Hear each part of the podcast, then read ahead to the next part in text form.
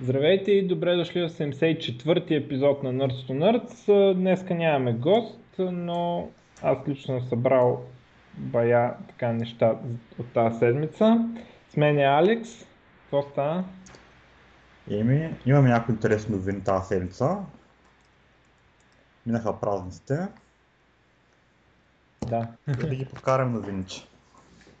Еми аз мисля, че тези две седмици, дето минаха, най-така сериозното а, е, че потвърдиха съществуването на гравитационни вълни. Сам, че лошото е, че не искам се правя, че разбирам какво точно са потвърдили. И аз четох по този въпрос, обаче и аз не можах съвсем добре да разбера пълната идея.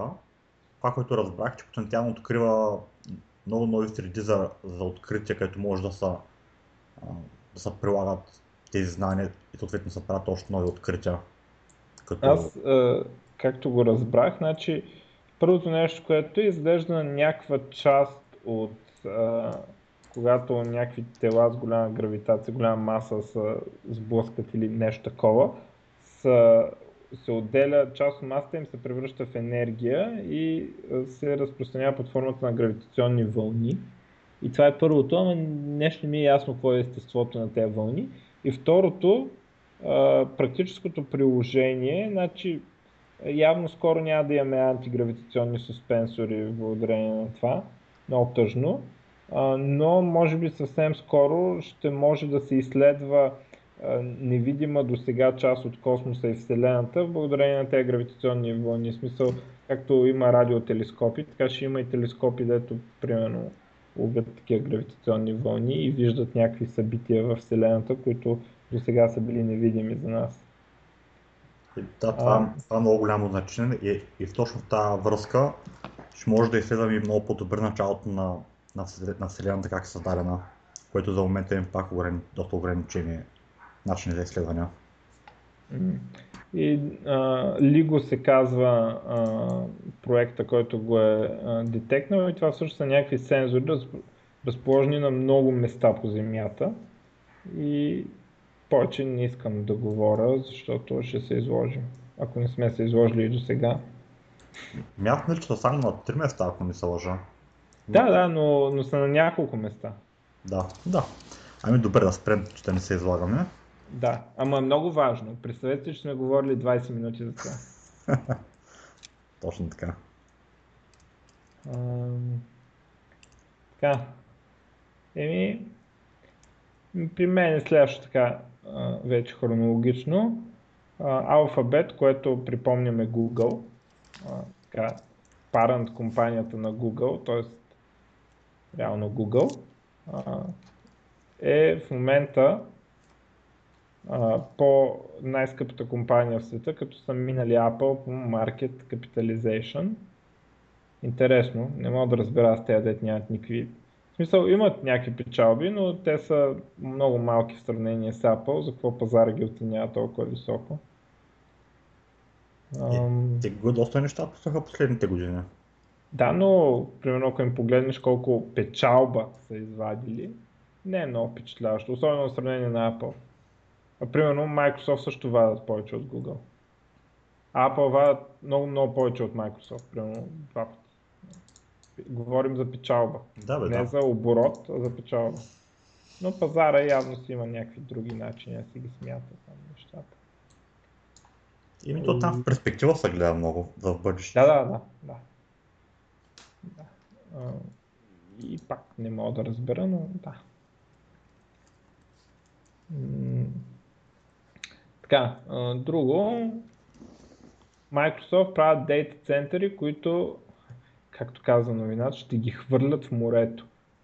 Един такъв контейнер, кръгъл, който буквално го потапят в морето. Като идеята естествено е да се охлажда, връзват го с, кабелите и го цопват в морето, за да се охлажда по-ефтино. Защото цената на електричеството в един дейта център в момента, дори в state of the art, е 50% за енергия за самите сървъри, 50% за охлаждане от тока. Нали? И това реално ти формира cost of operation. И те сега експериментално, но вече имат един, нали? И смятат, че ще може по-ефтино да се да стане cloud компютинга, цопват го и така на, всичко отгоре ще могат на много места по света да ги докарат и да ги цопнат в близкото море. Така ще може самия, самия кластър да е по-близо до, до клиентите. А, и естествено а, не, няма да има админи водолази. А, просто ако се скапе един сървър, той си остава скапан и се подменя с друг. И накрая като се скапят достатъчно брой сървъри, след някакви брой години, се вади, се подменят всички сървъри и се цопва пак. Но няма един, един сървър, ако изгори, не отива админа водолаз да го сменя. Просто се оставя щупен и има така снимки, има нали, видео и да. А, интересно и така очевидно, аз даже съм изненадан, че нямало до сега да ги цопва да вода. Помня, че Google правиха някакви по-на север, някакви дейта центрове, за да може да такова, обаче и си мислих, че са ги цопнали във водата, но явно не са, защото Microsoft каза, че са първите подводни дейта центрове. А иначе самите води отдавна се използват, но, но едно е да, да го сложиш под вода, друго е да, нали, да използваш близката река. Нали. Така. Кажи ти нещо, айде. От тая робот, където правят роботи за чистене на къщите, на къщите, ще продават бизнеса си, който е с военните, тъй като тази компания преди време е правила доста разработки за военни и ще се фокусират изцяло само върху нуждите на, на, на домашните употреби, като почистване и е, други подобни. Язък. А терминаторите няма ли да идват скоро? Ими... Не са знае. Отлагат ли са? Още го отлагат. През една-две години казват, нали, че до 10-20 години ще имаме изкуствен интелект на развито ниво. Обаче това нещо всеки път, като гледам тези конференции, го отлагат след още 50 години. Ма не съм знае кога ще дойдете. Но та, е. до, до 100 години със сигурност вече ще стане това нещо. Въпросът е кога точно. Тогава вече терминаторите ще дойдат. тук имам нещо по-близо. Така. Microsoft купуват Swift Key. Те правят клавиатура, така къстъм клавиатура за iOS и Android. И ще ги купуват, естествено Microsoft, както се правят в принцип, ще продължи да ги има за другите операционни системи и ще ги интегрират сигурно, поне надяваме се, там prediction алгоритъма, те са известни с много добри prediction алгоритми. Се надяваме в Windows Phone да се появят като опция и нали, съответно Windows таблети.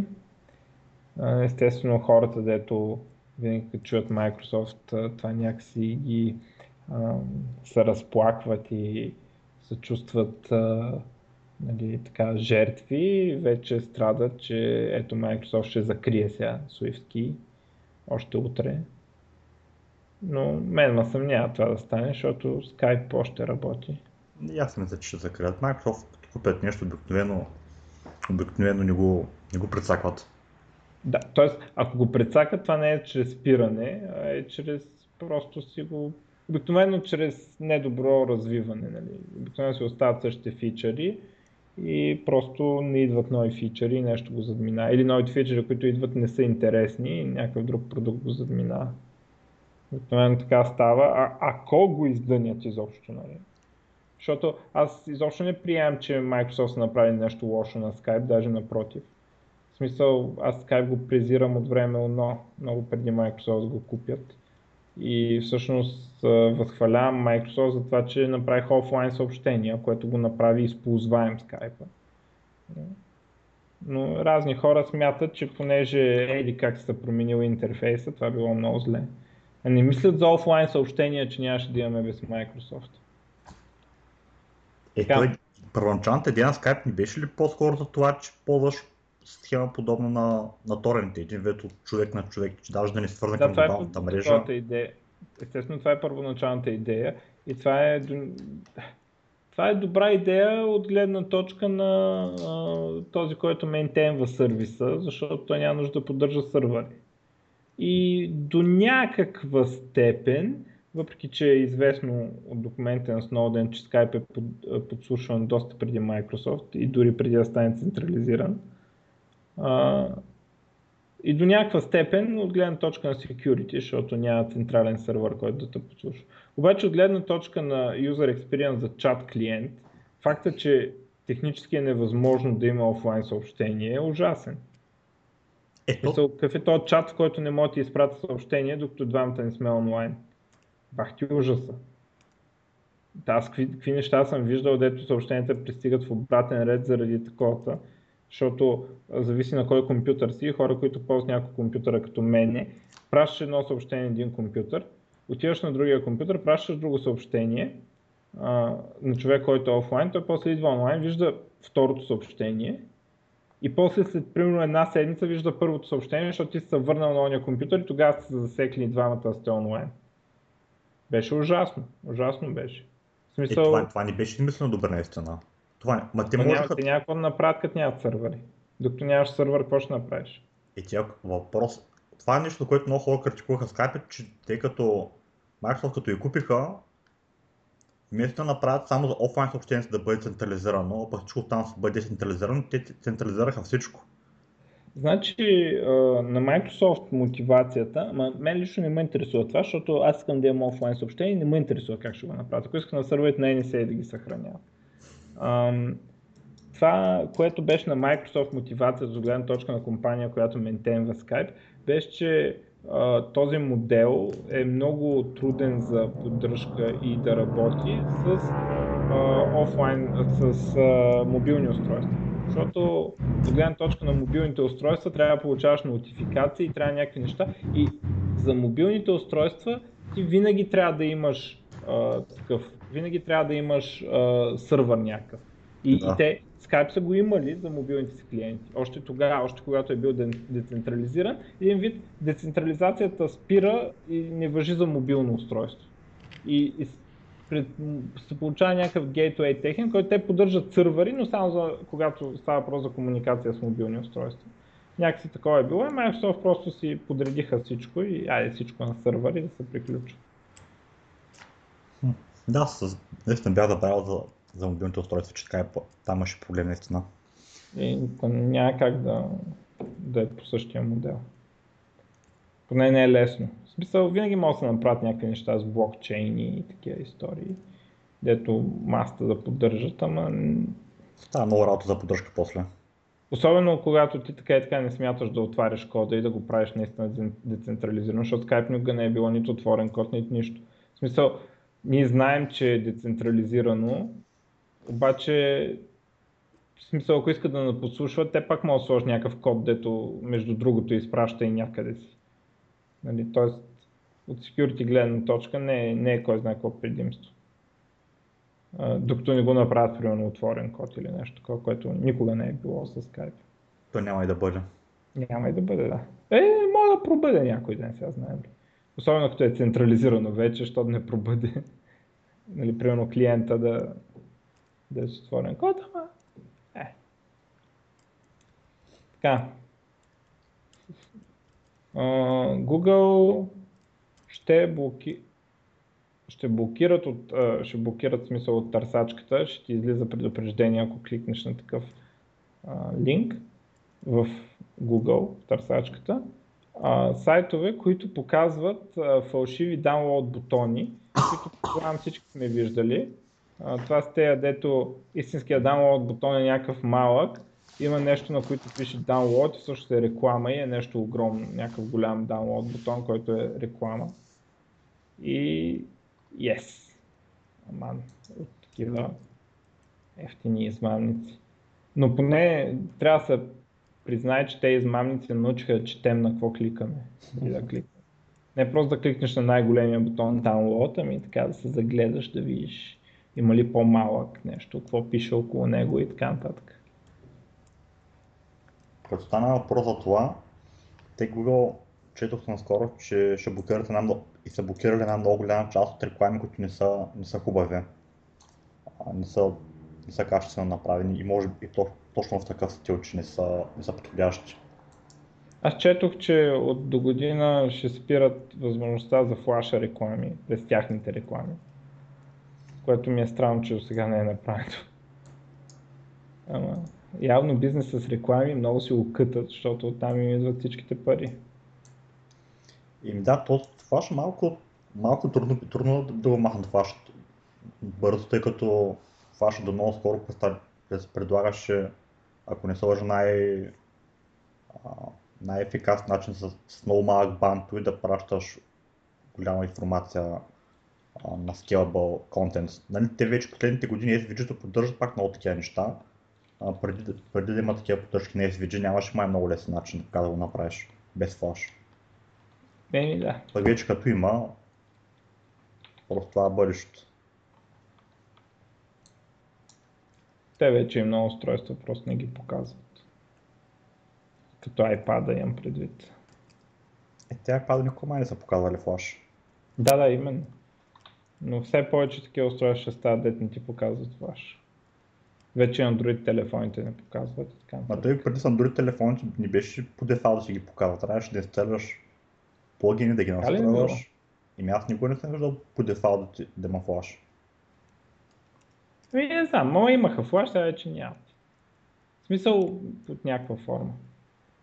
Като стана въпрос за Google, Google ще убиват Пекаса. О, верно ли? А те не го ли интегрираха в... Ими, имат Google Photos, имат Picasa, имат и Google, Google+, като цяло Picasa става доста излишна вече. Просто те не го ли интегрираха в Google, не го ли пресипаха в Google+. И ми говориш за Google това. Photos. Има вече официално обявено. Вече ако отидеш на сайта на Picasa, ти има identification горе и ти казва официално, нали, че вече стане. Ма снимките ще изчезнат ли или автоматично са се пресипали някъде? Според мен просто се пресипват в Google Photos или в... Не си спомням много добре. Но ага. идеята е, че просто Picasso няма да го има. Значи снимките няма да ги губиш по никакъв начин. Ага, добре, да. Еми това, това е важното. Google държат да имаш да се запазиш контент и да, и да продължиш да контрибутваш с контент. Да, да.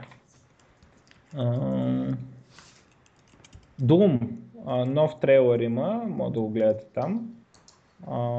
Естествено много кървав, много думски. Излиза на 13 май, обявена е launch date с Doom 4. Още известен като само Doom. Ще го връщат. Това, което ме... Иначе всичко много хубаво изглежда в трейлера, много кръв, много демони и така нататък. Изобщо всичко, което се знаем от Doom. Лошото е, че графиката хич не ми харесва. А, малко на същия енджин, не знам какво си, имам чувство, че от, от Rage насам графиката с тези игри и с тези енджини, т.е. на Bethesda, не се е подобрила изобщо. Wolfenstein беше грозен, Fallout е грозен и за съжаление, изглежда, че и Doom намирисва да е грозен. Тоест, под грозен имам предвид колкото беше грозен Rage. Тоест, Rage беше много красив за времето си. Много, много умерено красив за времето си. По, така, за шутър, за нов енджин и така нататък. Обаче лошото е, че от тогава минаха години, не е много културно играта да, да изглежда по същия начин. И най-лошото е, че имаха и проблеми с перформанса и Fallout и Wolfenstein на моменти, ако си дал на максимална графика, която е като средна на другите игри. И ще е лошо, ако думе така, но пък всичко останало изглежда много яко. Ще видим на 13 май. Да видим геймплей и второто какви ще бъдат. Ами, самия геймплей си изглежда, то това е геймплей видео и изглежда лично. Мултиплеера е интересен също. Дали ще бъде нещо като, т.е. дали ще пушват мултиплеера да е нещо като Quake или, или някакви по-модерни работи ще гледат. Ама, това е. Той има някакви информации, ама явно ще трябва да се види. Някакви там прогрешани и някакви такива, дето нещо не ме радват. Но ще видим. Преди да, да спрем да говорим за Google, там да спомена, че от Google ще разрешават вече на хора да публикуват адблокери на, а, в App Store си, тъй като това нещо доскоро беше забранено, те го бяха забранили. И това е хубава новина, вече може официално да се вземеш без никакъв проблем адблокер на Android телефона си.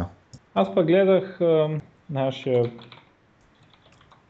така, приятел Сава Георгиев, дед беше публикувал един апликейшн, ние сме го коментирали. Да, да. А, казваше се BlockThis, май се казваше апликейшна. Тъмън гледах оня ден, че е поснал, че са му махнали апликейшна от стора, дето блокираше така. Ще видим дали ще мога да го публикува пак. Или просто начина по който го публикува е твърде брутален. Тоест не публикува, ами начинът по който ги блокира. Той ги блокира като блокира DNS-ите. Пренасочва DNS-ите към, през неговия ап и блокира а, тези деца за реклама. Тоест IP-та, които са за реклама, просто ги връща като localhost и така. Hmm. Uh-huh. А пък на Facebook им забранили безплатния интернет. Значи Facebook имат един безплатен интернет за Африка, Индия и не знам къде си. Де ти дадат безплатен интернет, но може да отваряш само определени сайтове, като трябва да се кандидатства при тях, за да влезе в този сайт. И по принцип нали, идеята е да няма Netflix, YouTube и такива неща да правят много трафик. А, и по дефолт идва с Facebook, BBC, някакви за времето, е такива неща. Има там примерно 1000 сайта. И това нещо го баннали в Индия. Забранили го, защото в Индия имали нет неутралити, та простотия легендарна нет неутралити. И сега хората няма да имат интернет, защото или ще имат интернет до всичко, или няма да имат до нищо и затова няма до нищо. Ама аз това, което разбрах.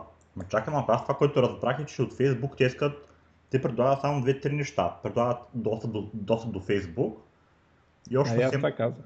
Ма, на то, че като нямаш, че като нямаш достъп до имейл, освен ако не си нали, на, на Facebook, като не можеш да ползваш някаква търсачка и да си търсиш новини или пък да търсиш някаква ценна информация, която ти трябва, то един вид Тоест, ти не можеш да си прецениш дали го искаш този интернет и трябва да прави, понеже нали, нямаш примерно такова. Аз, доколкото разбирам, между другото, изобщо не седи въпроса за търсачки и имейли, но дори и да седи, да си представим, че седи, понеже примерно нямаш достъп до имейл, ти не можеш да прецениш за себе си дали искаш този безплатен интернет, затова трябва правителството да ти забрани да го ползваш.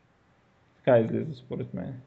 Значи, аз не мога да си кажа дали искам безплатен интернет без имейл, примерно безплатен интернет само с Facebook, затова трябва да е баннат, да е забранен от държавата. Много хитро, много хитро. Браво. Да живее държавата, че не защитава от безплатния интернет. Айде, да не го наричаме интернет, от безплатния достъп Facebook. до Facebook на защита. И BBC и сайт за времето. Значи, това естествено много ще навреди на обществото и на потребителите, ако някой можеше да има безплатен достъп до Facebook и сайт за времето. Това е ужасяващо и държавата не може да допусне, добрата държава, която винаги защитава гражданите, не може да допусне такава несправедливост, да имаш ти достъп до Facebook. А според тебе каква е причината държавата да го забранява това нещо? Е, то е ясно, другите им мрънкат. В смисъл, те дете не могат да пуснат безплатен интернет мрънкат. И, и освен това, държавата обича да забранява неща. В смисъл, има там едни, деца супер безполезни гниди и паразити, които смятат, че работата им е да напишат повече регулации. В смисъл, в Европа ги има много, в Европейския съюз има най-много, но явно и в Индия ги има. Считат, че ако не, не забранят нещо днеска, не са свършили работа. Нали, мислят, че затова им се плаща да забраняват някакви неща и да ти кажеш, примерно, че краставиците не могат да са криви и отидата ти не може да е с мощност над еди какво си. Защото ти не можеш да ги прецениш тези неща, ти не си достатъчно интелигентен и такова. И трябва чиновника в еди коя си там такова да ти каже, да ти нареди какво да ползваш. Така е. И сега в Индия, понеже не могат да имат безплатен Фейсбук, сега няма да имат безплатен Фейсбук. Няма да имат безплатно нищо. Да. Заради net neutrality, да ви е честито net neutrality.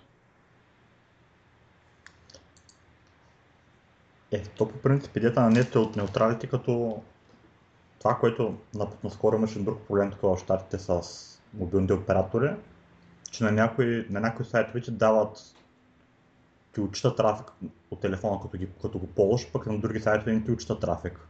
И също е. Значи аз напълно разбирам, ако има нет неутралити, защо това трябва да е забранено. Айде, Netflix, тези, които, тези, които нали, са точно, точно много трафик, там е ясно, нали, като Netflix, ко... Не е ясно. В смисъл, абсолютно същото е. Ако имаш нет неутралити, заради тях ще ги имаш за всичко. Или, или казваш, че всички са равни, или пазара да определя какви са тези средни положения. И понеже явно някои хора не вярват, че пазара може да определя, считат, че трябва да забраняват. И сега забраняват. И много добре се получава. Особено за индийците, дето нямат много пари и не могат да се позволят интернет. Въпреки, че в големите градове в Индия могат да си позволят много интернет. В смисъл, ние не трябва да мислим за Индия като някаква слабо технологична страна. Първо, че Индия е много голяма страна. Големите градове са опасани с кабели, както ние бяхме 2000-та година.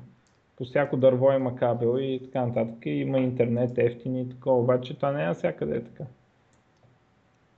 Е, все пак да не забравяме, че видя все още има населени места, където те, хората, вода няма, така Вода няма по домовете си. Една много голяма част от хората ползват още видеокасети. А то, то, между другото, има някакъв такъв парадокс, че интернета може да ти дойде преди тока, благодарение на мобилните оператори. Мисля, специално да. Там много голям, има много големи разминавания в различните етноси към основни условия за живот. да. А пък в българското интернет пространство тази седмица най-така дискутираното такова беше XSS атаките върху сайтовете на МОН, МВР и като настана манията всички сайтове да ги дебнем за такова, се откриха и други сайтове, като например Пловдив 24, най-порнографския пловдивски сайт. Нещастен и той е един блицбъга за Пловдив и пикбъга и такива нещастия псевдожурналистика, но а, въпросът е, че се откриха държавни сайтове. XSS, атаката, която е там, е през сърча и е reflected.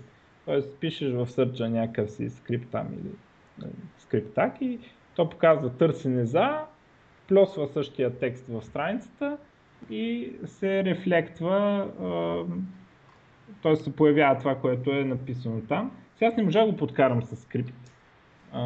Обаче, докато се опитвах, ам, просто сърча изчезна от сайта. В смисъл, спряха го. А, но това, което правиха хората е, че инжектваха имидж так с всякакви простоти. В смисъл, всеки мислеше там и гледаше какво да инжектне, имаше видеота, имаше какво ли не. И естествено хумористични, примерно напис дирваха Дилян Певски да си плати осигуровките Нали? И беше пълно и целият интернет такова. Сега, аз тук искам да коментираме това хак ли е. Според теб хак ли е Reflected XSS? Значи, само да поясна, за, ако някой не знае, XSS е когато някой ти инжектира скрипт в сайта и твоя сайт изпълнява скрипт, който, ня... който не е част от сайта. Или както е в случая, просто името так. И Reflected е такъв, който не се записва в сайта. Тоест, а, благодарение на това, че ти дават линк, т.е. точно този линк съдържа този скрипт. А пък а, Persistent XSS е примерно вкарваш, пишеш си в юзернейма скрипт и навсякъде на сайта, където се покаже твой юзернейм, се инжектва този скрипт. И естествено Reflected е по-малко опасно от Persistent. Обаче сега това хак ли е Reflected XSS според тебе? Според мен, според мен нещо е като как ако успееш да, да получиш достъп до, до самия сървър като файла система, да може да, да си копираш базата данни, да си да го ами, значи... сайта, ако искаш. Ако просто... Аз както, Да. Ако просто, успе, ако просто, инжити, ако просто като вместо някакъв пост инжектираш някакъв JavaScript, който и сайта просто не, не, не е успял хубаво да ти филтрира JavaScript, че го махни от, това, от поста, това вече нали, пак е security flaw на сайта, но по-скоро security flaw за другите потребители. Самия сайт не бих казал, че е хакнат, по-скоро може би не е добре обезопасен, ама не бих казал, че е хакнат. Значи, така, то малко семантичен е спор. Значи, това първо, според мен, очевидно е vulnerability, защото може да се случи случая, аз инжектвам скрипт и го пращам на някой, който е а, логнат като администратор и в резултат този администратор, този скрипт просто прави реквести към сървъра, източва цялата база и по Ajax я праща на моя сървър. Нали, теоретично. И той ако успееш да го направиш, значи, значи наистина в случая се комбинира да. от две неща и това, това е, че въпреки че... Не е две неща, точно едно нещо е. Vulnerability е XSS-а. Да, обаче тук и точно инженеринг. Еми, да пращането на линк не бил квалифицирал като social engineering. Yep. Това е линк. Линковете по дефолт трябва да са сигурни. Да, обаче Мисъл... администраторите не винаги откъде нещо ще се прочете. Те ако получават по 100 линка на ден, те не могат да ги прочитат всички линкове. Е, да, обаче ти праща атаката по нещо, което администратора очаква да е secured. Нали? Смисъл, да, аз им го отварям, пратете ми какъв линк, ще го цъкна. И нали, разчитам, че браузъра ми, операционната ми система ще ме предпази и сайтовете, които посещавам. А, нали, сега един вид сайтът ти те прецаква и той се прецаква неговата сигурност, защото неговия администратор прави нещо. И сега, технически погледнато, мога да твърдим, че сайта не е хакнат, въпреки че има vulnerability, той не е хакнат, защото не е известно на някой админ да се прати линк с скрипт. Той може да се прати, ама не знаем, нали? поне не знаем да е хакнат. А, обаче в същото време а, това, че им се подиграват по целия интернет и от гледна точка на интернета са дефейснати, това не е ли хак? В смисъл това е като да ти сложиш твоята база снимка на Спиндерман а, и всичките политици с фесове нали, на сайта на Министерство на образованието. А, какво значение има от гледна точка на репутацията на Министерство на образованието, дали а, снимката наистина е в сайта или просто всички потребители я виждат. От тази гледна точка си е хак, точно колкото едно дефейсване. Тоест, според мен, Reflected XSS е vulnerability, което е security issue и трябва да бъде обърнато и ся, да, да му бъде обърнато внимание, нали? И да се тества за него и така нататък. И не може да се твърди, че не е хак. Според мен да те изложат пред цяла България, да дадат по новините после два дни си е хак. Някакъв от, от тази гледна точка да, но пък, но пък от друга гледна точка не е, так, не е хак, че да, че да трябва всички потребители на сайта да сменят паролата, тъй като е, им е компромайзнато. То, хаковете не са равни. Нали? В смисъл има хакове с по-голям демидж и хакове с по-малко демидж. Сега това може да кажем, че е с малко демидж, ама Направили са демидж на институцията, която ментейнва сайта, направили са предимно през репутацията. Така че смятам, че vulnerability е докарало до, до демидж на институцията и в този смисъл е хак. Е, от тази гледна точка има демидж, да. Макар, че... А потенциално би могло да има и демидж, да ти разпражда и източат цялата база. Потенциално а, би могло. А добре, а, а, а преди време YouTube като пуснаха големите коментари, където имаш някакви коментари, където като натиснеш бутона и целият сайт се прецаква, то това, докато то не е то, то е подобно пак като идея. Ми според мен е хак. Аз не знам, не знам защо, за да, за да е хак нещо, се налага да, да е достъпена базата, примерно. Аз не го виждам така. Аз го виждам като може ли да се направи благодарение на това демидж върху сервиса? Нали, и ми може. Са, нали, значи, слагам границите на DDoS атаките, които за мен не са хак. Да. Защото uh, DDoS атаките просто uh, overloadват сайта. И, и т.е. Uh, ти нищо не можеш да направиш, защото ти, когато атаката е D, нали, distributed DOS атака, ти не можеш да направиш нищо, защото по никакъв начин не можеш да различиш нормален потребител от uh, бот, който някакъв заразен Windows някъде в Китай, който ти праща. А, тоест, за тебе това е еквивалентно на това нещо да имаш много потребители и не ти страда, не ти страда сервиса, освен по, по начин различен от начина по който би ти страдал при твърде много потребители. А, но, примерно, DOS, който не е DDoS, а, Denial of Service който примерно може да бъде причинен от един потребител, защото има и такива атаки. Нали? Това вече е хак. Това си е vulnerability и хак.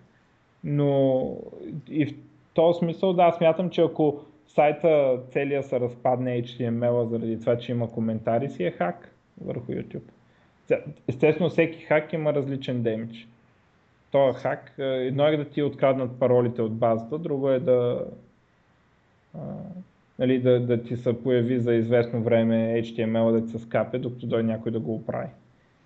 Ми, честно, честно ще кажа, не съм много сигурен как, как, как, точно трябва да се, да се наименуват двете различни неща, но за мен лично в моето съзнание, като чуя думата как, се представям как някой намери експлойт на някаква сървърска програма, успява там да, да разбере как, как точно в паметта се поделяш работите, праща магическите пакети по определен начин и получава достъп до системата и вече може да прави какво иска тази система. Това за мен е моето разбиране за хак. Има вече нали, много разновидности как нали, може да, как, като този случай, това пак е вид хак, нали, въпреки че не е, може би чак толкова, нали, а, както си викаш, нали, всички хакове са равни, има по-слаби и по-силни, ама как точно ще, ще, къде точно ще постави границите и, и как точно ще се именуват по-леките и по-силните хакове, това не съм сигурен. Да, ами имаше в българското интернет пространство така сериозни спорове, хакнати ли са тези сайтове или не са, аз твърда, че са. Пък... За Мунда преди време беше много брутално хакната и, и, и всички хора го отричаха, че е хакната. Даже на един, Добре, на един мой познат бях... Моля? Аз съм забравил за това. Еми кофето беше, този моят приятел, той им праща имейл, вика така, така сайта ви е хакнат, понеже, понеже на моята лична информация е изтекла от вашия сайт. Те викат няма такова нещо. И по-късно, нали, съответно, пък той от един друг човек го знае това нещо. И няколко месеца по-късно те разбират, че наистина има хакнато и си оправят проблема, обаче много дълго време на всички викат, нали, че няма такова нещо, докато не стана публично достъпно как точно става. Това е, че наистина е бухак, когато може да вземат паролата. Да. Макар, че то има различни видове хакване. Те не, не, са, не са нали, с еднаква стойност по сила това, което ще, ще направят като вреда. В случая това е хак от по-леките. Наистина е издънка и, и те, които са работили по сайта, не са помислили за този вариант. Аз, между другото, не бих бързал да фърлям обвинението на тези, да са работили при себе. Според мен е ам, редно, когато имаш сайт, който, който е такъв е, ще бъде цел на, дори от чисто пиар гледна точка, ще бъде цел на атаки. Да се помисли за, за security и в изискванията да има security и да има изискване за аудит. При това аудита да не е от тея, дето го правят. Смисъл, че О, ясно, да. трябва някой да го тества, който не е програмист, нали? не е програмиста, който го е правил.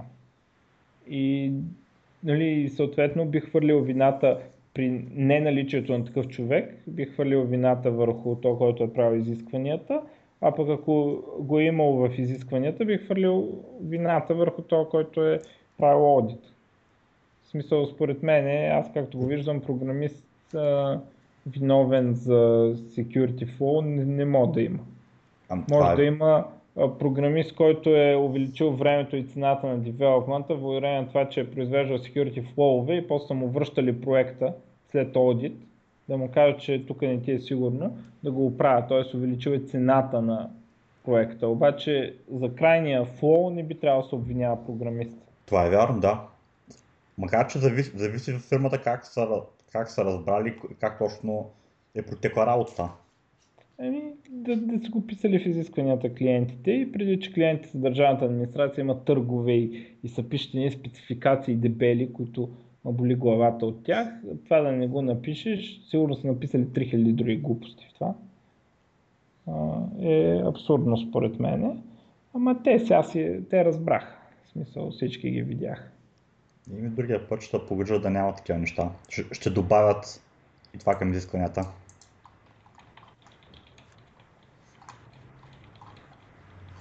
Това даже в момента е една добра възможност за някой човек да направи фирма за за security testing. Еми той има такива. Аз в България не съм виждал. Штатите тук ги знам тези фирми, ама в България не знам дали, дали има такива фирми. Има, има. Аз...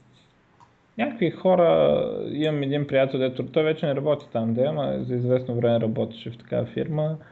А, гледам някакви други хора по форумите пишат, че работили в такива фирми. Има някакви. То въпросът е, че явно няма клиенти, защото всички се мислят за безсмъртни, че за тях не се отнася това с хакването. Така е. Добре, да минем нататък. Добре, да говорим за проблем с USB 3, ако искаш. Ами аз не знам какви сте, така че говори ми. Ими, много кабели почват да се появят за USB 3, USB-C, тъй като USB-C ще е USB порта, който ще, който ще стане популярен. И в момента има голям проблем, че една голяма част от кабелите, които можеш да си купиш, са много прецакани и ще изгорят устройството, което ще го пъхнеш в тях. А, така. И даже има един списък, един човек, който работи в Google, ако не се лъжа, е направил списък с... Той почна те, те са всеки един възможен кабел. И е направил списък с тези, които работят, тези, които не работят, тези, които ще изгорят устройството. И този списък той постоянно се разтеде. Но идеята е... Значи да внимаваме. Да, това, което да информираме просто нашите слушатели, е просто много да внимават какъв кабел купуват до USB-C, тъй като не всеки кабел ще работи. Това нещо го нямаше с предните версии на USB, но с USB-C явно го има. Еми, това е начин за USB. А, за опера май ни казахме. А, да, аз го имам това. Просто не съм стигнал до там. Че ги купуват. Да. Таеца. Да. Таеца иска, т.е. някакъв там консорциум от компании в Китай, иска да купуват опера за милиард и колко беше? 1,2 милиарда. Да, което, бах, що струва толкова тази опера? Еми... И май, май ще си я купват, защото той иначе никой няма да им даде толкова. Ще стане като с Yahoo историята, дето Microsoft им даваха много пари. И не ги взеха. И да, най-накрая успях да намерят екзит от опера. Да. Ам, така. Да, да кажем, Еми браво, защото заслужаваха някакви пари тези хора, защото беше хубав браузър в продължение на много години. Аз както го виждам, те го закриха нали, посредством това, че не правят вече engine. С един клон на Chrome. И то преди, преди Firefox, операта беше доста популярна за альтернативен браузър. Да, което беше интересно, що не стана тя популярна на Firefox, но може би там open source някакви неща. Някакви политически такива и хора, които си избират браузъра на, на политически принципи вместо на, на качество.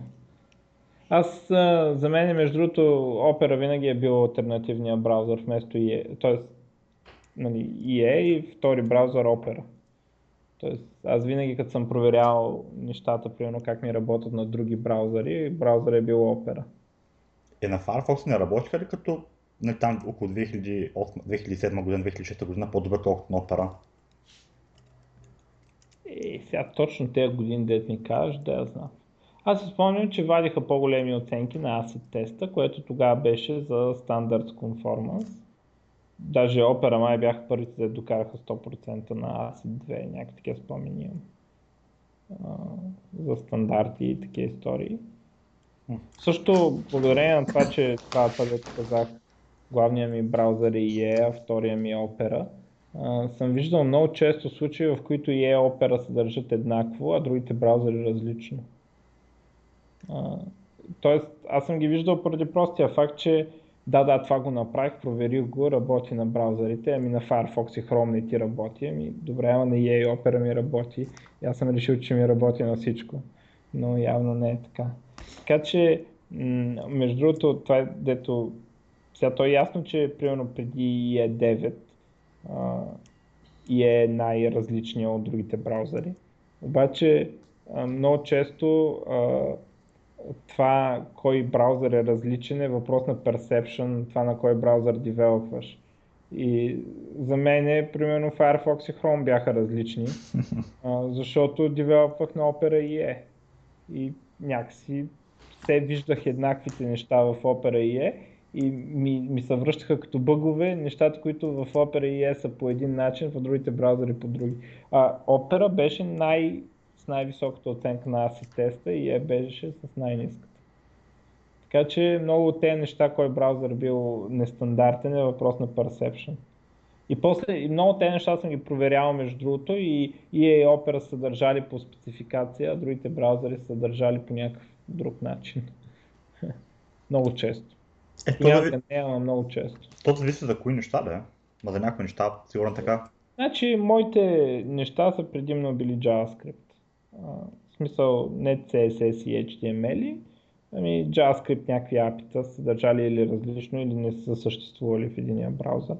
Пък нали, в едните браузъри, пък ги е имал в другите. А, защото аз не обикновено, когато пиша фронтенд е някаква логика, която е свързана с комуникация с сървъра и а, с CSS никакъв ма няма, това ми е мисълта. Така че не мога да говоря за разликите с CSS, може би там е тотално различно. Но разликите с JavaScript апитата съм ги засичал много често, че е така. И значи аз съм сигурен, че ако работих на, примерно, на EA и Firefox, щях да виждам EA и Firefox как са еднакви много често, пък други са различни. така че има много начини да се гледа върху това. Но тези времена, честно казано, изглежда, че са минали вече предимно. Нали? В смисъл още има разлики в браузърите, обаче в наши дни горе-долу вече няма такива проблеми. Особено като имам предвид, че така и така имаме едно jQuery или един Angular или един React, дето а, ни абстрактва примерно 90% от разликите. И вече, да, трябва да си го проверяваме и на друг браузър, ама рядко, рядко става. Не, не ежедневие, както беше преди. Така е, да. Ами да кажем, ако искаш да, да тествам Model 3. Кажи. Обявено е, че от 2017 година няма да има, няма да има никакъв продакшн от 2017, но ще имат модел вече, който ще... Въпросът е, че го чакахме 2015 година, пък те не го направиха. Но вече поне са го обявили, че някъде около 2017 година ще го пускат Model 3 за около 35 000 долара което е доста по-достъпна цена спрямо предните модели. И чакаме само биткоина малко да се качи и ще може да ти купиш. Да. А, това ще да бъде ефтин. Еми да, чакаме ги, време беше. Ам... А, като каза биткоин, ам, сериозен слух или бих го нарекал лик, защото това е от а, там translation файловете нали, с а, киловете за локализация на, на Steam а, се появяват много неща за биткоин и изглежда а, ще може в Steam да се плаща с биткоин през BitPay. BitPay е такова като PayPal за биткоин, т.е. от гледна точка на Valve те ще получават долари, обаче ще може да платиш с биткоин. А, и биткоина напредва, въпреки скандалите, които го удариха така, последните дни. Те, между другото, още продължава борбата за по-големите блокове и за кой, кой клиент да се използва. То не само клиент, той е и, и ноут, на който да се, да се ръмва. Нали, едното е Bitcoin Core, дето винаги е било само то до сега. Bitcoin Core клиента или аз не знам клиент ли е правилната дума, защото ти може да рънваш и ноут през него. Може да участваш в валидирането на мрежата. А, и сега има едно Bitcoin Classic, което а, се предполага да, т.е. то е увеличило лимита и сега кое ще се наложи от двете, има борба такава, много полуполитическа, power struggle, кои девелопери да са главните и така нататък. Но ще видим къде ще го заведе това, което леко е удар нали, срещу репутацията, обаче в същото време биткоина си, ето Valve ще го адоптват. Ама то проблема, който го има в момента с биткоина не е, не е, не е, не е проблем това, че много малко хора го ползват, но този проблем, който го има в момента, това, че има прекалено много хора, които го ползват. Да, да, така е. Но а, това не означава, че не е проблем. В смисъл, а, възможно е, поради факта, че транзакции се забавят заради това, че хора го ползват, а, в един момент никой да не го ползва. Въпреки, че в момента, в който по-малко хора го ползват, транзакции ще се забъркат. Просто а, ако се наруши увереността, че биткоин може да работи, е възможно всички да го зарежат.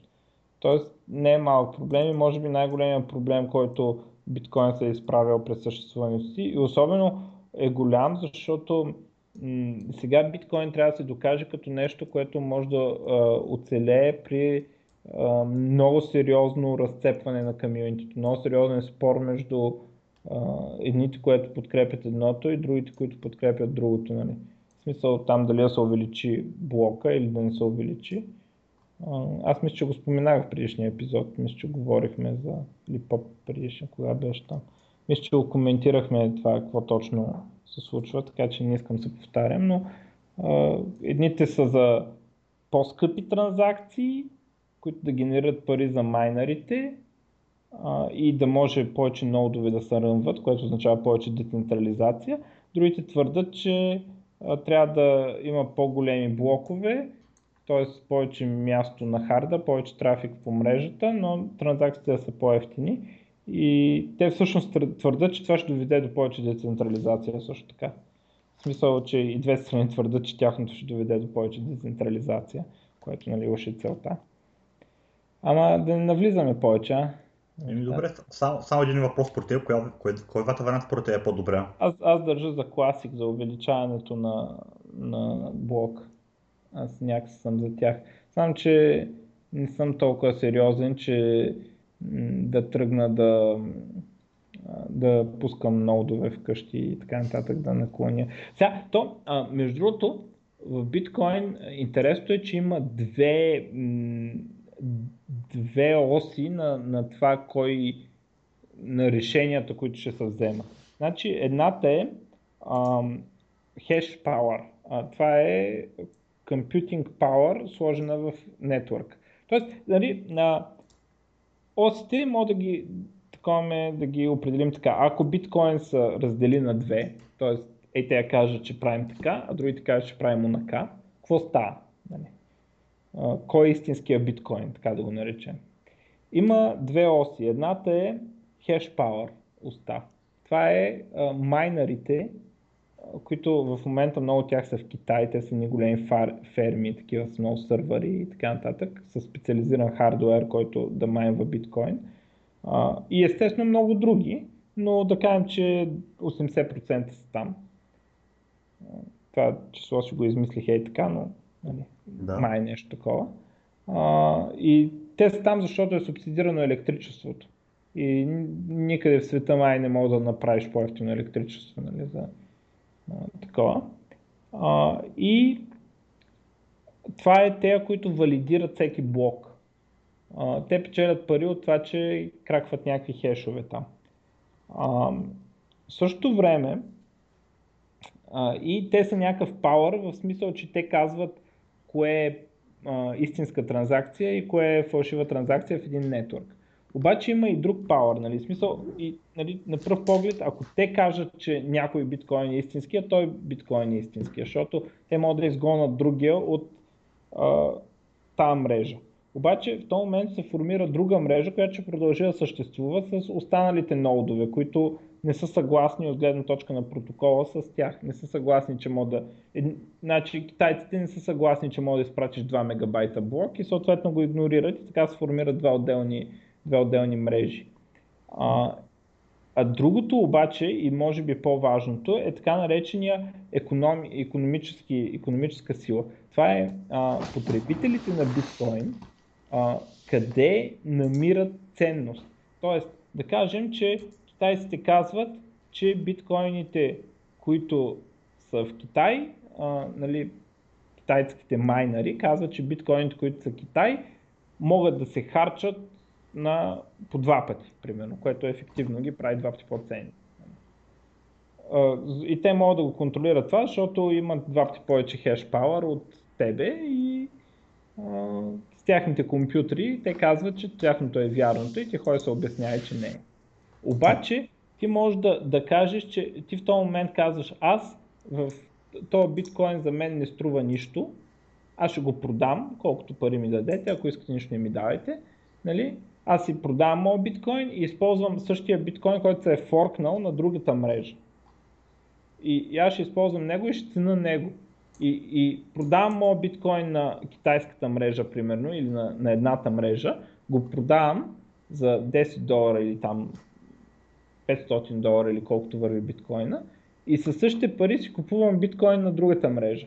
И, и така биткоините на мрежата, която економическото мнозинство предпочита, стават по-скъпи, а другите стават невалидни. Тоест имаш две оси. Едното е кои биткоини са ценни и нали, на теория мрежата, която е по-добра, биткоин по-добра технически, по-ефтина за използване, по-децентрализирана, биткоините в нея би трябвало да станат по-скъпи. И, и това е нали, идеята, ама нещата на практика не са толкова прости, има политики, има, има хора, които са авторитети и когато те твитнат нещо, много хора а, им вярват. Нали. И нещата изобщо не са прости. Хм.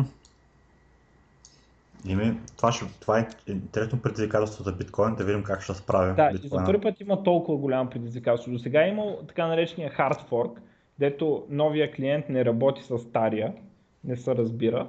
Но тогава, да кажем, абсолютно всички са били съгласни, че се налага. Примерно е било някакво security issue, дето всички са знаели, че е така и това е. Нали? А, и никой не е бил несъгласен. Обаче сега има наистина дебат и другото, което се спори е дали е добре да има повече един клиент. Защото от една страна се вижда като форкване и потенциал за такова, от друга страна обаче самата сила на биткоин е в това, че може да има повече от един клиент. Тоест, повече, че е възможно да бъде форкнат биткоина. Нали? Както представи си като open source, нали? А, няма друг Linux, реално. Има един Linux и той е на Linux. Нали? Да. И всички ползват него и всички е кърнал тръгва от него. Обаче, самия факт, че ако Linux утре каже, ами тук NSA ми казаха и аз къмитвам ей то бакдор, нали? и всички ще ползвате него и самия факт, че някой че би могло тогава да се форкне и да не се използва на Linux версията, го прави силен.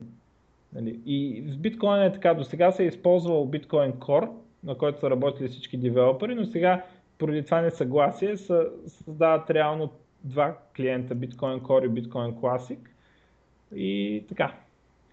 Ама... Ай стига толкова. А? Добре. Значи... Друга новина, една последната новина за Apple, която имам, че от всичките смарт които са продадени през тази година, две трети от тях само на Apple, Apple Watch. И да ви там техния Apple Watch май успешен на пазара за момента. Значи са продадени към 6 и 4 са Apple Watch. Така Да, точно така. Безумие е това смарт-watch, ама... Ими аз. Сега аз казвам като човек, който с голямо облегчение спря да носи часовници в момента, в който почна да има GSM. Нали? Просто не виждам защо бих си сложил отново такова нещо на ръката. И по принцип много хора го ползват само като бижу, нали? От тази гледна точка е много. Което моментално обяснява защо биха си купили на Apple, а не на някой друг. Е, ма то ти пак, ако, ако трябва да избереш между това на Apple един Rolex, Rolex има по, по-голяма стоеност. Аз съм убеден, че Rolex са продали повече от Apple, така ли? Е, много ясно. то там е просто символ на на заможност. Пък на Apple, не знам. въпрос на хора, които опитват да бъдат, предполагам, иновативни. Е, фенове. Фенове. Ам, Ти други новини имаш ли? а, имам, да. Ай, каза, че аз имам само още, имам само още една останала, а пък А, размотаваше се едно а, за privacy в Windows 10, една статия, много некомпетентна, много. Значи те, Microsoft сигурно подслушват нещо. В смисъл, под, подслушват имам предвид, че пращат някаква телеметрия, някакви. Дори като се изключи всички опции, сигурно нещичко някъде такова. И имаше статии доста културни, дето са изследвали какво точно се праща, дали се праща и така нататък. Обаче това беше като излезе Windows 10. Сега изгледаме една нова статия, която е мега некомпетентна, на някакъв си, дето не си е застанал с името зад нея. Впоследствие е препечатана в Forbes, някакъв уж журналист от Forbes написал нещо уж умно. Супер некомпетентно, от началото до края некомпетентно. И ако искате да прочетете на дълго и широко а, опровержението, може прочетете статията на ZDNet, която ги, а, ги опроверга, но общо взето он какво е направил. А, ста, а, поста му почва с а, инсталирах си Windows 10 Enterprise а, и а, си конфигурирах рутера да дропва и да логва, дропва, забележи, и да логва всички мрежови заявки, които тази машина прави. И съответно наблюдава човека, че по не знам си колко хиляди пъти на ден Windows се опитва да свърши с, свържи с Microsoft. Еми, сега на тебе кое не ти звучи правилно тук? Нали, от гледна точка на ти, ако изследваш мрежовия трафик, който Windows 10 прави. и то това звучи напълно нормално. Освен ако той не се направи настройки нищо да не спира да към интернет. Макар че той даже това да го направи, то пак някакви неща ще ги прави. То даже Да, не беше така. И, още повече, че колкото повече са неуспешни заявки, толкова повече заявки е логично да прави. И те са го разчекнали там, като например, че няколко хиляди от заявките са тези заявки, да те проверяват дали имаш интернет, нали, на трея имаш иконка. Нали, дали може да се конектнеш или не. И примерно половината заявки са от това. Нали? И те са му ги, той, той си публикувал лога и хората му гледат лога, нали, какво е. И сега то може да има някакви шпионски, ама ти не мога да анализираш трафик, когато трафик не се е състоял, нали, ефективно. Само опити за заявки. И нали, хората шерват и пишат простоти и така нататък. И технически е пълна глупост и ако искате да видите, може да гледате защо е пълна глупост. Windows 10 може и да подслушва, може да не подслушва. Обаче от тази статия нищо не може, никакъв извод не може да се направи. Ти като не си го пуснал да се конектне, как разбра дали подслушва? Да не говорим някакви много яки неща, като а, Windows 10 се конектвал към non-private IP addresses, а, което означава, че може да подслушат. Аз не знам изобщо какво означава това non-private IP addresses и как точно те подслушват пред тях, но да, тази статия придоби голяма популярност, предполагам, защото е публикувана в Forbes и естествено е пълно нещастие. Те да подслушват, те ни подслушват неща от сорта, нали, ти индивидуално какво точно, къде се ровишкаш какво точно правиш, те го правят от гледна точка да си подобрят. Ма, не, това е, значи, ти мога да ги критикуваш за това. Аз съм съгласен, че могат да бъдат критикувани Microsoft за това и може да се води някакъв спор по въпрос. Обаче, това е от тези случаи, в които, а, примерно, а, Волен Сидеров го критикува нещо абсолютно тъпо. Или, значи аз си спомня, не трябва да коментирам политика, ама по едно време Яни Янев го критикуваха, че бил гей. И, сега, той Яни Янев ми е супер противен, обаче в този момент ми се искаше да гласувам за него, разбираш ли? Мисъл, понеже те, които го критикуват, са такива идиоти, че са по-идиоти от идиотчините, де той е направил. Нямаше какво друго да изкарате, ми му измислихте, че бил гей. Нали? От всичките работи, първо, кой ми пука дали е гей, после съм 100% сигурен, че го измислиха това и не знам откъде си го измукаха. Нали? И същата работа и сега. Microsoft може и да подслушват, обаче тази, статия абсолютно нищо не доказва по случай. Е толкова некомпетентна, че как аз да застана на страната на тези некомпетентници? Нали? По-хубаво да ме подслуша Microsoft, отколкото се съобразявам с тези некомпетентници. Нали? Същата лойка, нали? просто много е дразнещо, когато някой некомпетентен са, са пъне толкова да, да ме обяснява как трябва да живея аз, нали, кой той, ме подслушва и така. Той поне че го направи, да го направи като хората, да направи един, да направи един много детален лог, да го анализира, да, да. напише ето, ето, ето какъв процент от трафика, колко често го праща, какво точно праща, праща информация за компютъра, как, е, е, какво сте правили. Пък той имаше ня... такива, когато излезна Windows 10, имаше много хубави такива, които точно това дискутираха и наистина и Microsoft, а, нали, вече понеже това бяха сериозни критики, Microsoft отговориха на тях.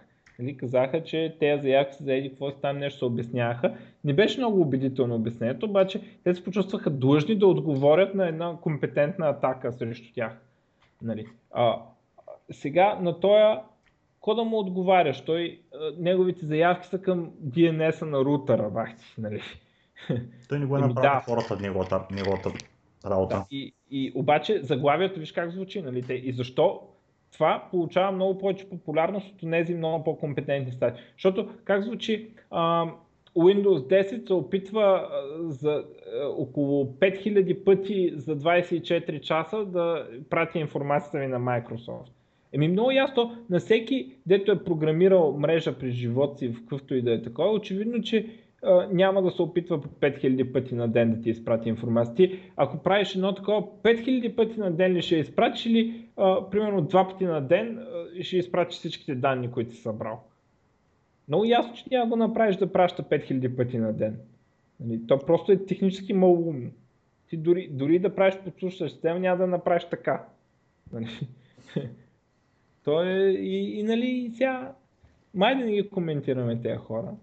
Значи статията оригиналната е на Forbes, другата дето я опровергава много добре е на ZDNet. ZDNet е zdanet.com всъщност, нали, не е zda.net. Добре, ще сложим линкове. Да. Друго, българска от български девелопър нова игра. Има тизър, който не е трейлър. Project Elea се казва играта. Играта е First Person Sci-Fi Interactive Storytelling Adventure, което те казват като Сома. Обаче аз понеже не съм играл Сома, си представям, че е нещо като The Vanishing of Ethan Carter, което съм играл. нали, нещо като Quest такова, обаче набляга на историята и на атмосферата. Графиката изглежда доста добре на Real Engine. А, аз между другото ще видим дали мога ги докараме за гости тези хора. Така, някакво инди студио, както изглежда. Ще видим, а, явно цялата работа е обявена на 8 февруари, така че е съвсем прясно. А, и ще видим какво ще са такова, нали, казват, че много ще наблягат на историята. Историята да е много. Е, това е много добре. Аз точно игри много харесвам история. Ще линк на тизъра, то не може да се класира за трейзър, за трейлър, като е една минута и 35 секунди цялото барбар с логотата и всичките неща. Но може да се види графиката, може да се види така сравнително мрачна атмосфера. Sci-fi на някакъв, явно главната героиня се буди на някакъв кораб, който явно никой няма поради някаква причина и трябва да разбере какво става. Малко ми прилича на този филм Пандорум като, като концепция и трябва да разберем мистерията, какво е станало с цялото всичко. Но български разработчици за това споменам, де. И много красиво изглежда, поне на, на тизърчето. Еми добре, ще сложим линк. Да. така. А, а, ами Amazon с нов енджин. Amazon пускат нов гейм енджин, Lumberyard се казва. А, базиране на край енджин по всичко личи. Не знам купували ли са там правата, какво са правили. А, и а, ще има интеграции с Amazon Cloud, т.е. с Storage и с Twitch което аз не мога да разбера това нещо, какво прави в Engine. Но явно ще има някаква функционалност, може би чрез визуален редактор, както изглежда от краткото им демо видео, през което може да спустиш интеграция и фи, примера, който дават за фичър за интеграция с Twitch, е ти стримваш и от играта поканваш някой от твоя стрим чат да се джойне в твоята игра. Нали, а, такъв им е, примерно такъв use case показват. А, нали, иначе красив енджин, той ако е базиран на край енджина, се обяснява защо. И едно така интересно нещо в Terms of Use на този енджин, в цялата легална простотия, има ам, сложено, че не мога да го използваш в едикъв случай. Той между другото не е open source, т.е. имаш кода, но не е свободен софтуер. А, можеш да модифицираш кода за целите на това да го шипнеш в твоята игра. Тоест, ако намериш бък в енджина, можеш да си го оправиш за твоята игра и да, да я шипнеш играта. Но не можеш, примерно, да шипнеш фикснатата версия, да, да я направиш публична. Um, което за Game Developer предполагаме окей. Okay. но в Terms of Use има някакви там, че не може да се използва, примерно за м- девелопване на нещо, което е медицинска технология. Тоест не може да използваш този engine, за да направиш инструмент за ремонт хирургия, да кажем, примерно. вързват сегашните хората и след всичките тези неща, които ти забраняват, а, се появява а, така доста хумористичното. А, тези ограничения не, не, се, а, не, са, не са считат, не са валидни, не, не, няма, няма ги те ограничения. Ако се случи а, събитие, сертифицирано от а, Центъра на, за контрол на болестите в Штатите или а, друго такова, а, на или някоя, а, някоя институция, която е наследник на, на тази, а, кои, в случай на а, широко разпространена вирусна инфекция, а, предавана чрез ухапване или контакт с телесни течности, а, която причинява а, човешките трупове да се съживяват и да се опитват да ядат а, човешка плът, а, кръв или мозъци. И а, това събитие е вероятно да а, резултата да е разпадане на цивилизацията. В този случай енджина може да се използва за каквото решиш, така че един вид може да разчитаме на този енджин съвсем легално и без ограничения в случай на зомби апокалипсис. и така, и а, нали, е интересно дали повече компании ще слагат такива Easter eggs, което може да накара повече хора всъщност да четат тези Terms of Use, за да намерят такива нали, пиар майтапи. То е забавно. А забавно е, ама зомби апокалипса е неизбежен и е важно да знаем на кой енджин мode да разчитаме в този случай. Точно така. Да. Но ам, иначе малко по-сериозно, Амазон сериозно настъпват в игрите приемат ги на сериозно, за разлика от уния Google, де само говорят колко сериозно приемали игрите и нищо. Нали? енджини разработват, Twitch купиха. Да, но аз няма има Amazon как ще се наложат. То в момента има, толкова, има, има доста големи CryEngine е много сериозен енджин, Unreal е много сериозен. За ами... се Unity, те Amazon къде, къде ще се наложат с техния енджин? Един начин да се наложиш, ако ши, и който много добре работи, ако шипнеш игри. Шипваш игри и хората ги виждат и решават, че енджинът ти работи. И доколкото разбирам, Амазон ще го прави това. Защото който шипва, печели. Който не шипва, не печели, както е казал Христо Сичков. Точно така. Ама, и Амазон не изглежда сериозни. Ама как ще накараш и, и едното, което е, че е трудно накараш всички студия, които в момента ги има да, да ти ползват твой енджин, а не това, което в момента се ползва. Това е един проблем. Другия проблем е, че ако тръгнеш да правиш собствен студия, ще трябва бая пари да налиш да правиш студия. То тогава по-добре е, да правиш имат. Зола. Те имат и си правят собствени студия и ще шипват игри. Още не са шипнали естествено, но както изглежда, ами, значи как се налагаш на този пазар? Ами тръгваш за дългосрочна, дългосрочна инвестиция. Не, да. не, не показваш енджин и да чакаш такова. Ами правиш си. Всичко сядаш и си правиш, сядаш и си правиш енджин, сядаш и си правиш игри и правиш игри 5 години и тогава идват хората и ползват твоя енджин. Да, така изглежда, че се прави. От дългосрочна гледна точка има смисъл, но това ще бъде доста голяма инвестиция и доста работа. Еми явно вече. Те им, имат гейм студия. Освен таковата, имат и даже в самото промоционално видео казват и нашите гейм разработчици, това използват. Значи имат гейм разработчици. То това се знае, де те отдавна обявиха, че имат гейм студио, което ще правят игри. Още не знаем какво, ама те го имат примерно от две години, нали? А не две, една. И самия им engine явно е базиран на CryEngine, не знам купували ли са лицензии, какво са правили там. Сигурно са купували такова правят. Е, ти ако са купили CryEngine и просто го ефтино, това е, това е окей, okay, нали? Те могат да купат трябва... и Crytek накрая. Моля? Те могат да купат и Crytek накрая. Crytek нали, имаха финансови проблеми. А, но това е добра идея. Това, това беше добра идея. Та, явно са купили права някакви върху CryEngine, за да могат те да разпространяват собствен engine базиран на CryEngine. Защото CryEngine не е open source в смисъл всеки да го взима и да... Нали не е open source? Не, не, ще е open source. Струва много пари, много трудно да си вземеш. А, не, не, не струва много пари вече. Вече струва някакви мизерни пари там, нали? Сега е модата да струват по 5 долара, за да си го сложиш в играта.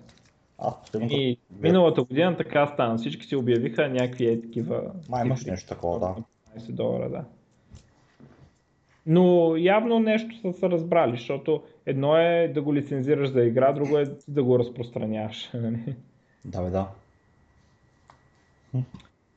А тук по въпрос с енджините има новина, аз някакви бегли спомени, че съм я казал тази новина, не съм много сигурен. Uh, Unity и Unreal Engine ще съпортват development за Virtual Reality в Virtual Reality. Тоест, вместо ти да седиш с мишката и да цъкаш по някакъв модел и да го променяш, ще можеш да си туриш очилата и с примерно там, с който се контролира стикове и такова, ти се въртиш и вътре, от, отвътре, примерно променяш моделите, 3D моделите, докато си вътре и ги оглеждаш така от с самото Virtual Reality, което надявам се да увеличи продуктивността на девелоперите, които девелопват нещо такова. И то в момента са по-най-вече ZBrush за моделиране в, по- в, повечето модели, в повечето нови студия, макар че това нещо, те Microsoft дадоха такъв пример, ако не се лъжа, с тяхното а, с тяхната технология. Да, това ми беше част от идеята да, да, че можеш да моделираш с, в VR. Да. Еми, то... защото то винаги е по-добре да можеш да видиш каквото потребителят ще ви директно. Вместо да, да го правиш, после да пускаш и да гледаш.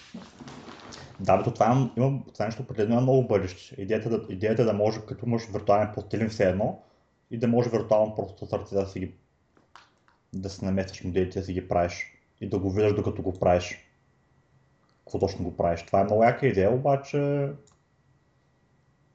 просто докато докато точно, просто ще трябва, трябва да минат просто още няколко години, докато не се направят повече application игри, които да ползват VR технологии. Просто това още нещо много ново, има, има много поле за, за изява. Това е определена хубава идея, която може да се развие и някой ще развие сигурност. Дали да ще известни с традиционните инструменти като Maxa, Майята и и ZBrush, това е друг въпрос. А, то... Аз съм впечатлен, че сравнително рядко инструмент се измества в информационни технологии, по-скоро се добавя. Може да стане дори по-важен, но старите поне концептуално не изчезват. Е, те, те няма да изчезнат, да. Обаче, когато... Смисъл, примерно като е дошла възможността ние да говорим по интернет, нали, както говорим сега, а, това не значи, че чата е изчезнал. Не, мирката е изчезна. Еми да, ама чата не е изчезнал. Не, Real time чат. Чата не е изчезнал. Да. Така че в този смисъл не... А, концепциите и инструментите не изчезват, просто се добавят други, които потенциално стават по-важни, наистина. И може би асимилират другите, но нали, както той дори, както вече коментирахме, Skype не беше много добър месенджер. Обаче асимилира месенджерите, защото имаше това по-добро, по-добър voice to IP, нали, по- по-добро говорене имаше. И накрая хората покрай говоренето почват да го ползват повече и за чат и той става де-факто чат стандарт. и да кажем убива IRC, убива ICQ и така нататък, но, но продължава нали, да... Чата продължава да съществува концептуално. Нали, не, не сме тръгнали само да говорим. Това, че, че Skype се е наложил. Нали. Да, бе, те хората пак ще моделират в бъдеще. Въпросът е кои, кои програми ще бъдат популярните евентуално. Това, това винаги ще променя. Или поне почти винаги ще подлежи на промяна. Е, те сигурно и тези компании, да правят тези програми, знаят, че ще направят нещо за виртуална реалност. Е, да, разбира се. Най-малкото ще направят някакъв плагин, така че да може в VR да, да правиш пак същите неща. Mm. Ще бъде интересно. Ще бъде много интересно. То, идеята за Minecraft даже е много интересна, че вече няма да може, ще може в VR да, да играеш Minecraft. А, това е почти гарантирано. Кое е просто? Почти гарантирано е, викам. Да. Че ще можеш. В смисъл, ще го, това ще бъде направено, със сигурност. Ма има, да, да, определен, това ще е много, много интересно. Ами това, друго, има още една новина останала. Кажи аз За един норвежец, който сутрин усеща, че, че му крадат колата и почва да го гони престъпника, той обаче запава. Нищо, че навънка е минус 16 градуса Целзий, наша по боксерки. И настига го, настига колата, нали, мята се върху покрива. И колата тя набира скорост, набира скорост, нашия чупи задното тако, влиза, през, влиза отзаден в колата. И съответно другия няма друг голям избор, трябва да спре, обаче почва да бяга, нашия пак го настига и чака полицията, полицията идва, малко в болница. Това ли, защото тази сцена съм я гледал в Терминатор, с изключение на това да чака полицията. Не виж, сложим линк, истинска новината. Така ще го пати даже. Това са нинджата. Ма най-интересното, че колата не, не, не е някаква скъпа кола да кажеш нещо, нали... Той човека на принципно основание го гони. Точно така, само на, за принципно основание цялото нещо. Да. Нищо, че колата е 400 долара. А това заглавие обаче Брус Уилис could never have done this. Ние знаем, че Брус Уилис е скачал на самолет в движение, така че сега на една кола няма скочи. Е, бас, има снимки. Кръв мръв. да си. Добре, добре, сериозен е това. Такива трябват повече. А пък а, има голяма вероятност да затворят SoundCloud. Оперират хората на загуба, печелят 11 цента на юзър. За сравнение Spotify печелят 27 долара на юзър. Тя на SoundCloud какво е предимството спрямо другите? Ми SoundCloud гледа да се позиционират като по-свободна платформа за а, музика и където предимно музикантите си качват тяхната музика самички, за да станат популярна. И там май няма платени такива и монетаризират от някакви премиум фичърс. Тоест, може да слушаш всичко за без пари, аз доколкото разбирам в SoundCloud.